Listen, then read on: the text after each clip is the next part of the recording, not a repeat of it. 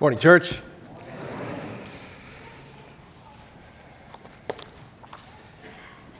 One of my favorite ways to think about our community is as a family.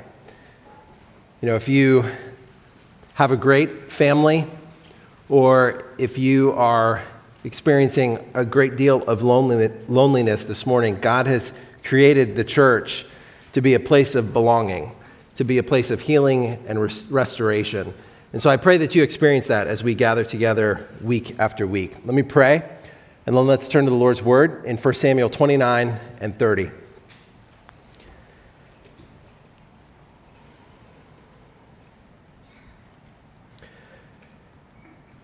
God, you are a merciful God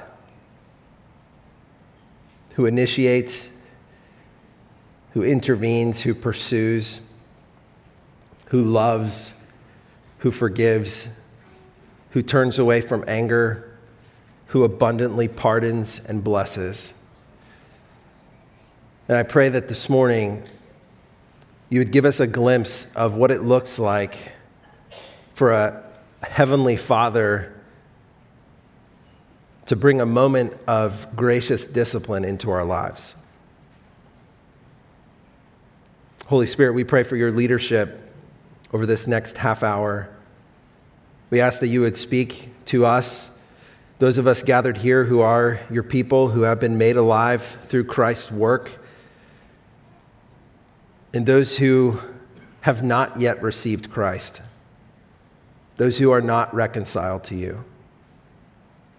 We pray that you would speak with clarity this morning through your word. And we ask these things in Christ's name. Amen. Last Wednesday night, I drove the kids home from Kids Club, as I do every Wednesday night. But last Wednesday, I was really angry on the way home. I think that about 80% of that anger was the buildup of pressure from throughout that week and 20% was probably related to the things the kids were doing or not doing on that drive home.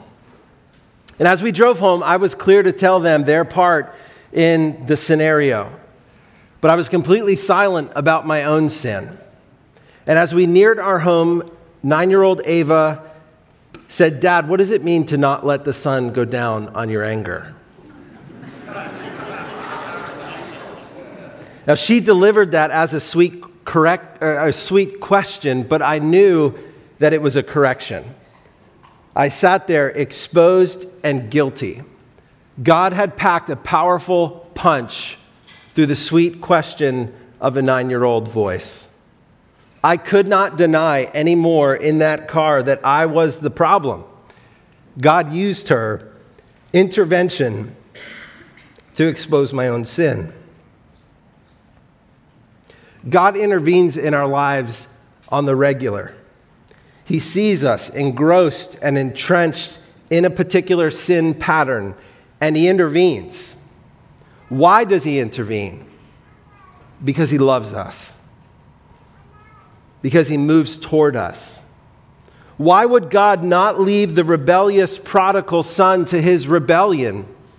Because He's a God of grace and mercy. He's a sympathetic high priest who understands how deceitful sin can be. He's a loving father who understands how sin enslaves and how righteousness brings joy. Now, sometimes God's interventions are demonstrative, right? It's clear to us that God has done this thing, that God has brought a moment. But other times, Maybe oftentimes God works more quietly in the background of our lives, employing circumstances, employing relationships to reveal the slide of sinful rebellion that we're on. David is a man of astonishing faithfulness and surprising moments of spiritual compromise. If we go back to chapter 27, verse 1, I believe that we see in that verse David putting his foot on the top of a long slide of unfaithfulness. And throughout the next 16 months, David would slide away from God into spiritual rebellion and spiritual blindness. David says in his heart in chapter 27, verse 1, that there is nothing better for me than that I should leave the land of Israel and go to the land of the Philistines, because if I stay, surely Saul will kill me. And so he goes into the land of the enemy Philistines. And to survive in enemy territory, he has to deceive the enemy king. And in order to deceive the enemy king, he has to be particularly brutal to the people that he's attacking. And I believe that David has fastened himself into a vice grip of his own making. And now we have the answer of how God will respond to a man like this a man he chose to be the future king of his people. And what we'll see in these two chapters is God's intervention. King Saul has also been the recipient of God's pursuits, but he has rejected and ignored the Lord. But David's heart has been touched by God's grace. David's life has been strengthened by the Holy Spirit of God. And so we'll see in this chapter, in these two chapters, how David responds to God's intervention. And that is to earnestly seek the Lord. So, where is God attempting to intervene in your life this morning? Where might He be seeking to wake you up to a sin pattern in your life that has entrapped your heart? Where is he working to wake you up to a path that it, that's more glorifying to him and more satisfying to us? A path that's not on a spiritual slide towards rebellion and blindness, but one towards exalting and glorifying the Lord. And how do we respond in those moments when God intervenes? That's what we'll see this morning in 1 Samuel 29 and 30. Now, in the first point here, we see God's gracious intervention. And I'm taking all of chapter 29 and the first six verses of chapter 30 to help us see this point. It all shows God's intervention in David's life, the way that he interrupts the slide that David is descending down. In the first step of the intervention, David is delivered from a jam of his own making in the city of Aphek. This is all of chapter 29, the first those 11 verses. Now, we're in the city of Aphek, the, the Philistine city of Aphek, because the Philistines are preparing to go to war against Israel. And David is here in this massive buildup of troops because of his own lack of wisdom. And as the troops begin to review in front of the Philistine commanders, the Philistine commanders spot David. And they say, Why, Achish, is this Hebrew man here? And it's a good question because David is not just any Jewish man. David is the man that God has picked to be the next king of his people, Israel. And God's future king is now preparing to go to war against God's own people. And this jam is happening because of David's own compromise. And he has two choices in front of him. He can either confess the truth to Achish and risk his own life, or he can go ahead with what he's planning and go to war against his own people. But Achish, king of the Philistines, somehow defends David's presence in the army to his commanders. David's been with me for 16 months, and I found nothing wrong with him. But the commanders aren't buying it. Look at chapter 29, verse 4. The commanders of the Philistines were angry with Achish, and the commanders of the Philistines said to him, Send the man back that he may return to the place to which you have assigned him, Ziklag. He shall not go down with us into battle, lest in the battle he become an adversary to us. For how could this fellow reconcile himself to his Lord? How could David reconcile himself to King Saul of Israel? Would it not be with the heads of the men here? Is this not David of whom they sing to one another in dances? Saul has struck down his thousands and David his tens of thousands. Achish, we don't care what David has done for you over the last 16 months. What a better opportunity for him to get reconciled with his Lord the king if he would betray the Philistines in this battle. King Saul would welcome him back with open arms. Now, we think David would be relieved that he's got his opportunity out. But look at verse 8 of chapter 29. David said to Achish, But what have I done? What have you found in your servant from the day I entered your service until now that I may not go and fight the enemies of my Lord the king? I think what we're seeing here is David's spiritual blindness. He either can't see or won't see the truth of his actions over the last 16 months. I think what we see here is David has slid far enough down the slide that he can't or won't see his rebellion. He can't see how he's wounded and deceived Achish. Now, David is released from the vice grip by the objection of the Philistine commanders. But standing behind those commanders is a sovereign God who guides the hearts of kings like streams of water. A God who graciously intervenes into a mess that David has made himself and provides him with a way out. And listen, David doesn't deserve, I don't think, to be rescued from this. I think David deserves the, to endure the mess that he has made for himself. But who of us can't relate to God's mercy? But God, being rich in mercy because of the great love with which he loved us, even when we were dead in our trespasses, made us alive together with Christ. By grace, you've been saved. And he raised us up with Christ and seated us with Christ in the heavenly places in Christ Jesus, so that in the coming ages he might show the immeasurable riches of his grace in kindness toward us in Christ Jesus. That's step one of the intervention. In step two, David is delivered from mutiny in the city of Ziklag. This is the first six verses of chapter 30. David leaves at the insistence of King Achish of the Philistines, and he marches south towards Ziklag. It's about a 50 mile hike back to Ziklag. And they're able to get there on the third day, which, is mean, which means they're, they're hustling to get back to Ziklag. They may have heard that something or suspected that something might be happening back at their home. Look at verse 1 of chapter 30. Now, when David and his men came to Ziklag on the third day, the Amalekites had made a raid against the Negev and against Ziklag. They had overcome Ziklag and burned it with fire and taken captive all the women and all who were in it, both small and great. And they killed no, no one, but carried them off and went their way. And when David and his men came to the city, they found it burned with fire, and their wives and sons and daughters taken captive. Now, the narrator tells us that the Amalekites performed this raid, but David has no way of knowing at this point who has done this deed. David has been raiding Amalekite villages and others for the last 16 months, leaving, in David's case, no man or woman alive to tell what David is actually doing. David has been taking their garments, their herds, and their flocks as bounty and paying off Achish, king of the Philistines, in order to secure his place in enemy territory. Now, perhaps the Amalekites heard about the Philistine troop buildup in the north, and they capitalized on the absence of their enemy armies. Now, look at verse 4. Then David and the people who were with him raised their voices and wept until they had no more strength to weep. David's two wives had also been taken captive Ahinoam of Jezreel and Abigail, the widow of Nabal of Carmel. And David was greatly distressed, for the people spoke of stoning him because all the people were bitter in soul, each for his sons and daughters. But David strengthened himself in the Lord his God. Now, a quick aside this is the second or third time that it's just mentioned in passing that David has these two wives.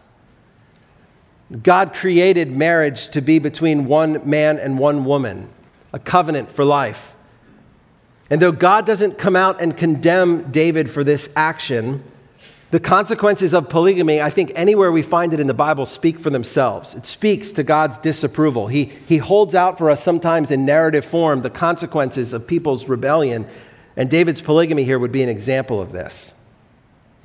Now, they arrive to Ziklag, and it's a heartbreaking scene. The men weep, knowing the grief and fear that their families are enduring.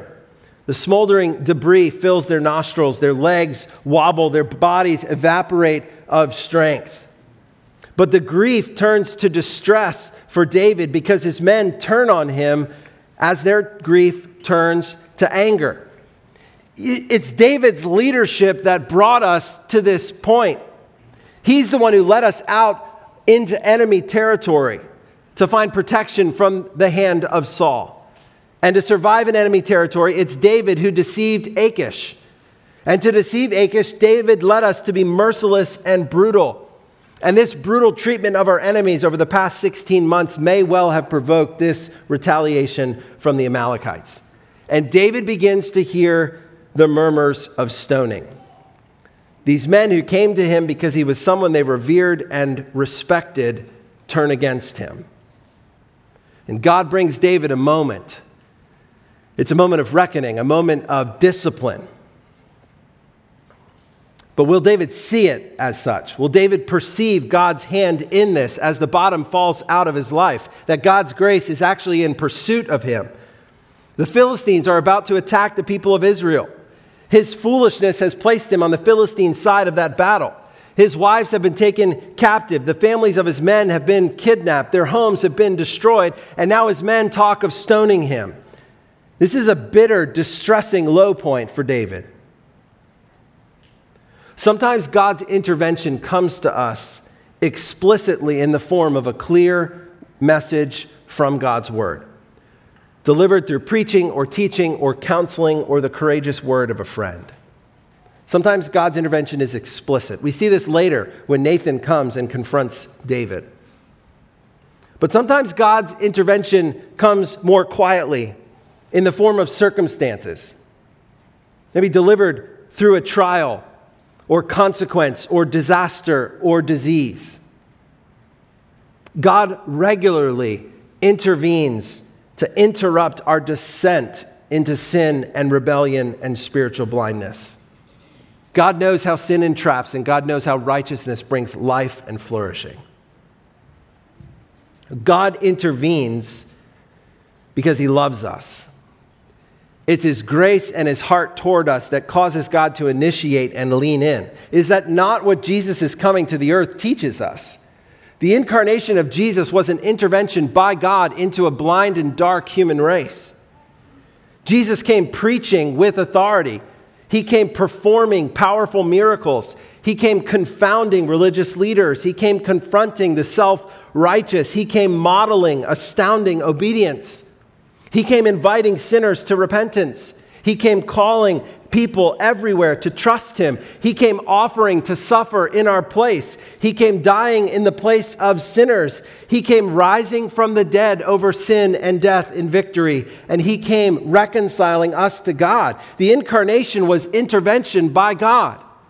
That's what he came to do. God intervenes because he longs to show us grace. He loves us enough to sometimes bring a moment. That's what a loving, righteous father does. If you are left without discipline, then it is evidence that you are an illegitimate child. That's the point of Hebrews 12, 1 through 11. That's what the author there is making clear. If God intervenes, he does it because you are one of his precious children. He's redeemed you with Christ's blood.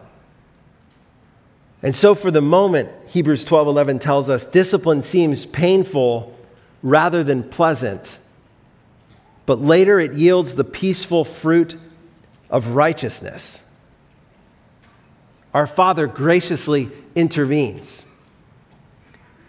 If God is bringing you a moment this morning, just know that behind that moment is a God who loves you enough to lean in, who loves you enough to not leave you alone, who loves you enough to pursue and interrupt and intervene and to send circumstances and relationships and conversations in order to turn you back to Him.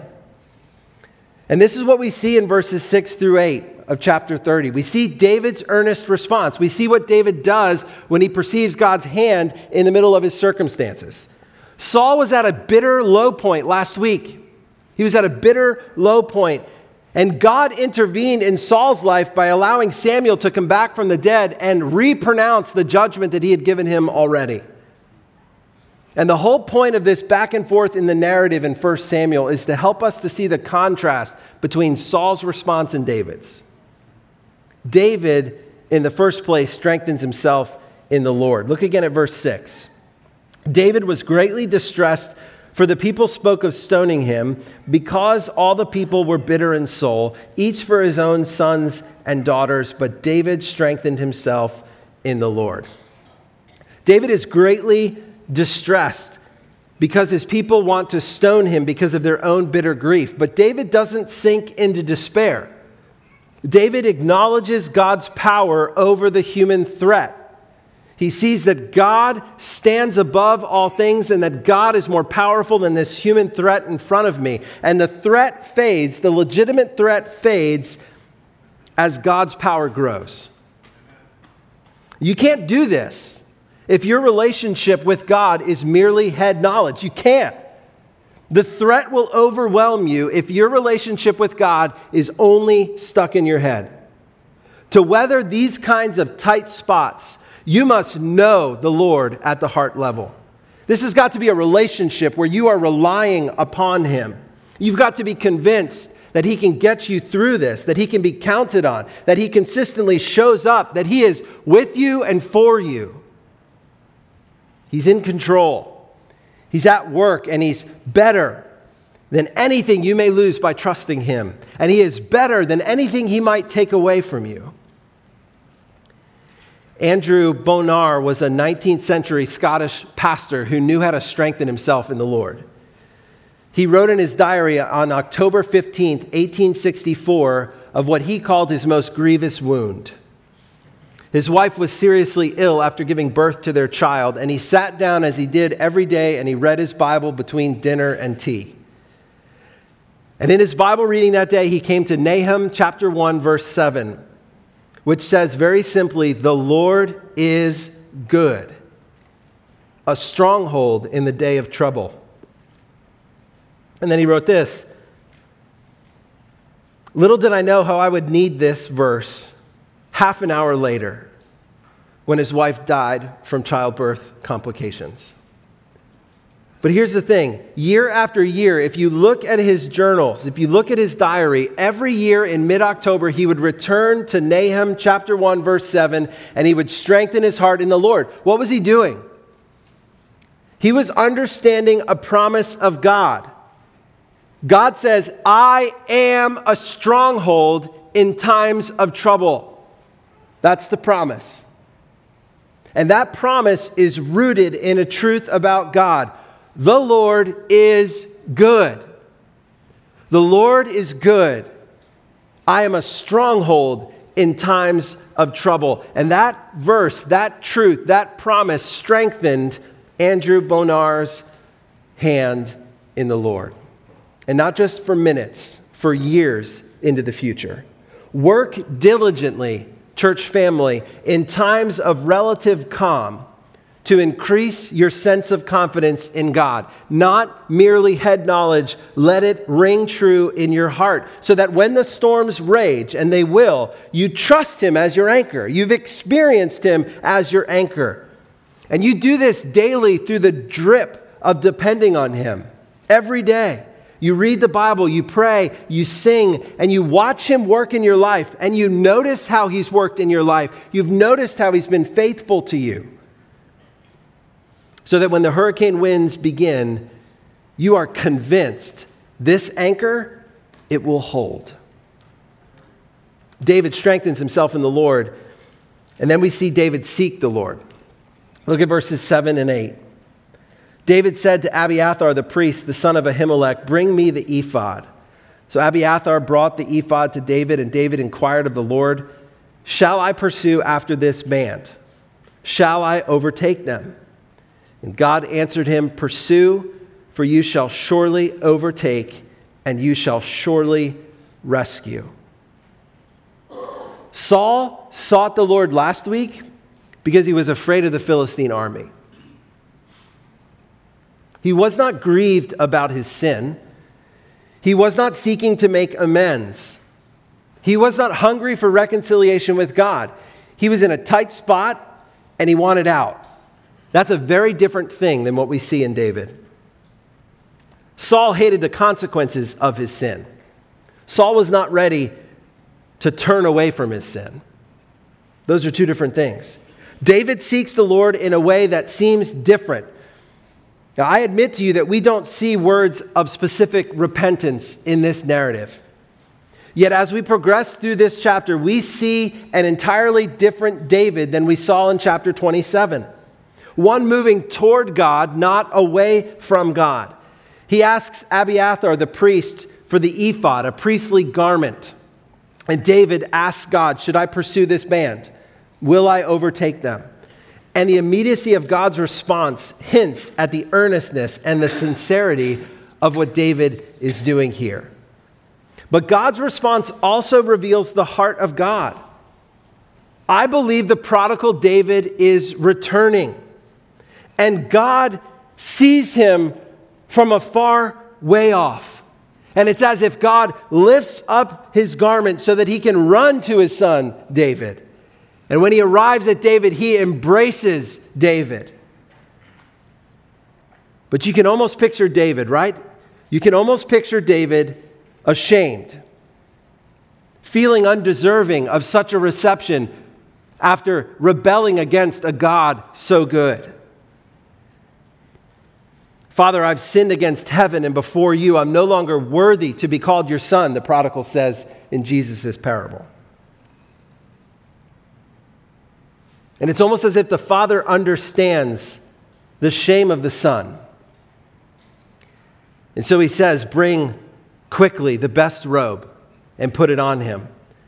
And to his servants, he says, Put a ring on his hand and put shoes on his feet and bring the fatted calf and kill it. Let's eat and let's celebrate. For this son of mine was lost and now he has been found. He was dead and now he is alive. This is the heart of our God. When he intervenes in our lives because of his grace, when we slow down, when we turn from our sin, and when we turn to him in earnest, we find in God the father of the prodigal son. Who is a God like you?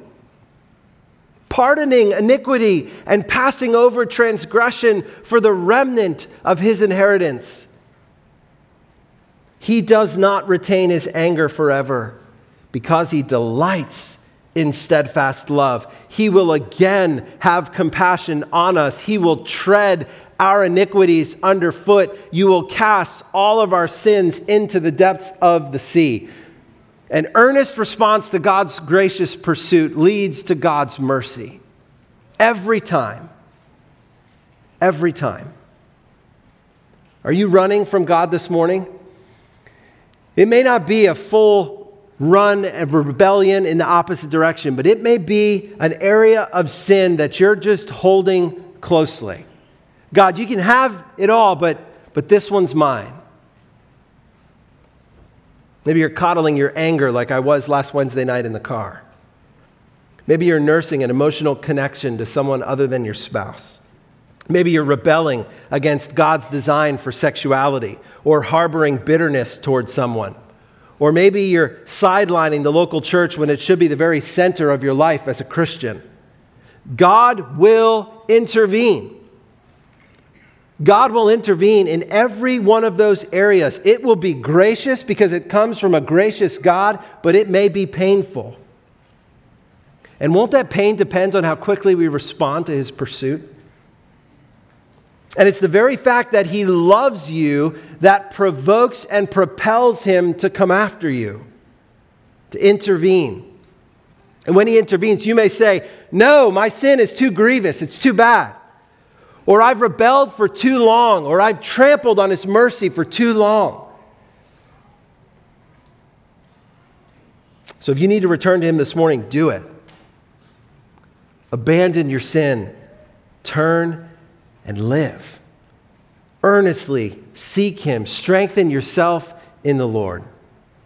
Or if you've never turned to Christ, if you've never turned to Him before, if you've never acknowledged your sin and turned to Christ, Repent, therefore, and turn back, that your sins may be blotted out, that times of refreshing may come from the presence of the Lord, that he may send the Christ appointed for you, Jesus.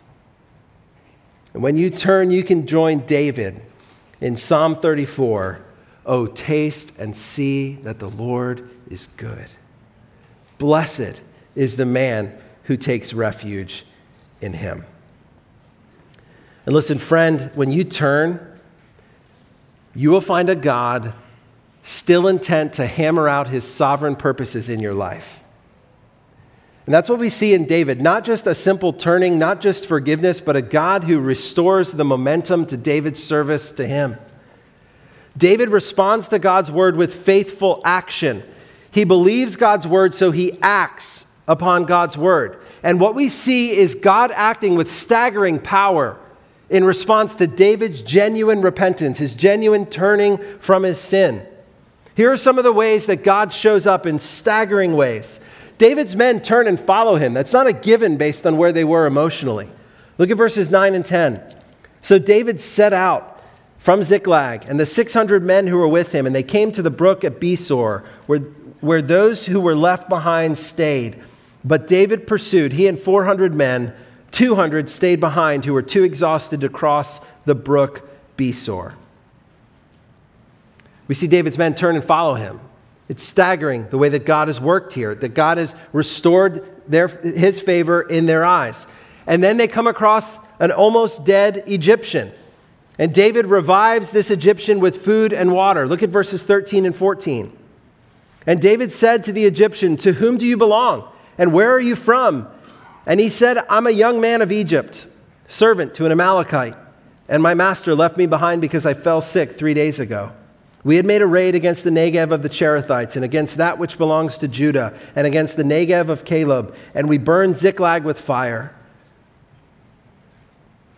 Now, David has no idea who did this. We know because the narrator told us, but David doesn't know who did this. And so God, in, in a staggering act of mercy, delivers up a half dead Egyptian who just so happened to be part of the raid and who happened to be left behind because he was sick. And he tells David exactly where this band is. And when they arrive in verse 16, they completely defeat the Amalekite force, and David returns everything that had been stolen flocks, herds, and most importantly, their wives and children. But more important than all of this is that David's heart is retuned to God's grace. God's grace retunes our heart. God's grace alters us. And as they return towards Ziklag, they come across these 200 men who were too exhausted from the 50 mile fast march to Ziklag that they cannot continue. And in verses 22 to 24, David speaks to his men about how they need to handle this. All the wicked and worthless fellows among the men who had gone with David said, Because these 200 did not go with us, we will not give them any of the spoil that we have recovered, except that each man may lead away his wife and children and depart. Now listen to David's response. David said, You shall not do so, my brothers, with what the Lord has given us. He has preserved us and given into our hand the band that came against us. Listen to his courage. Who would listen to you in this matter? For as is for as his share is who goes down into the battle, so shall his share be who stays with the baggage. They shall share alike. And David made it a statute and a rule for Israel from that day forward to this day.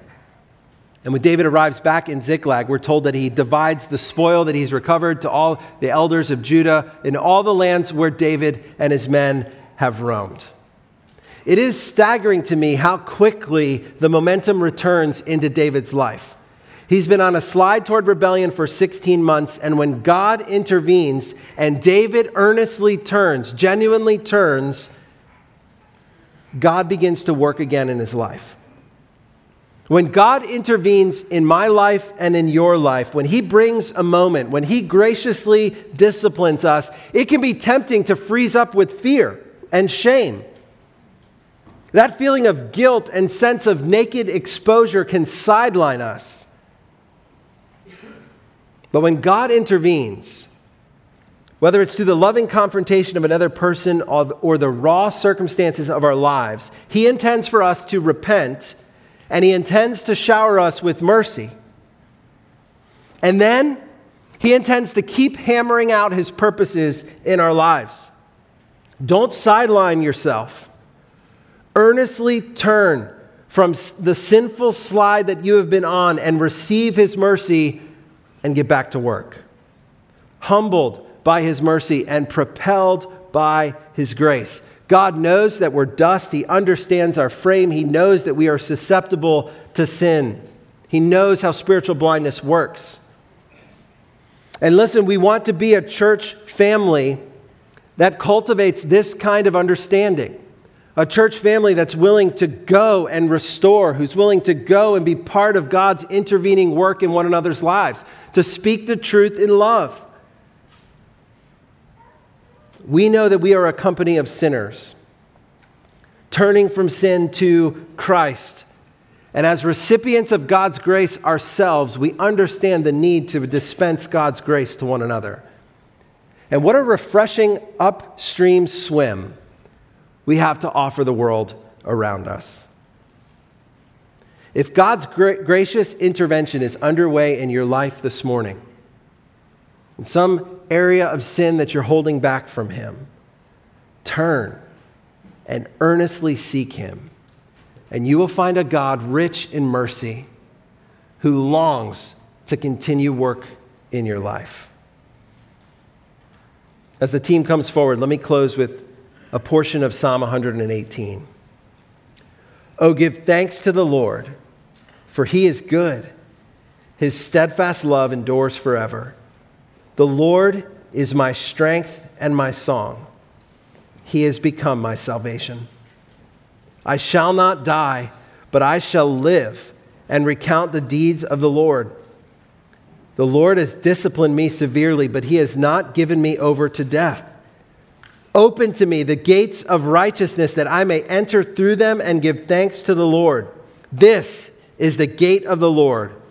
The righteous shall enter through it. Would you stand and let's sing together?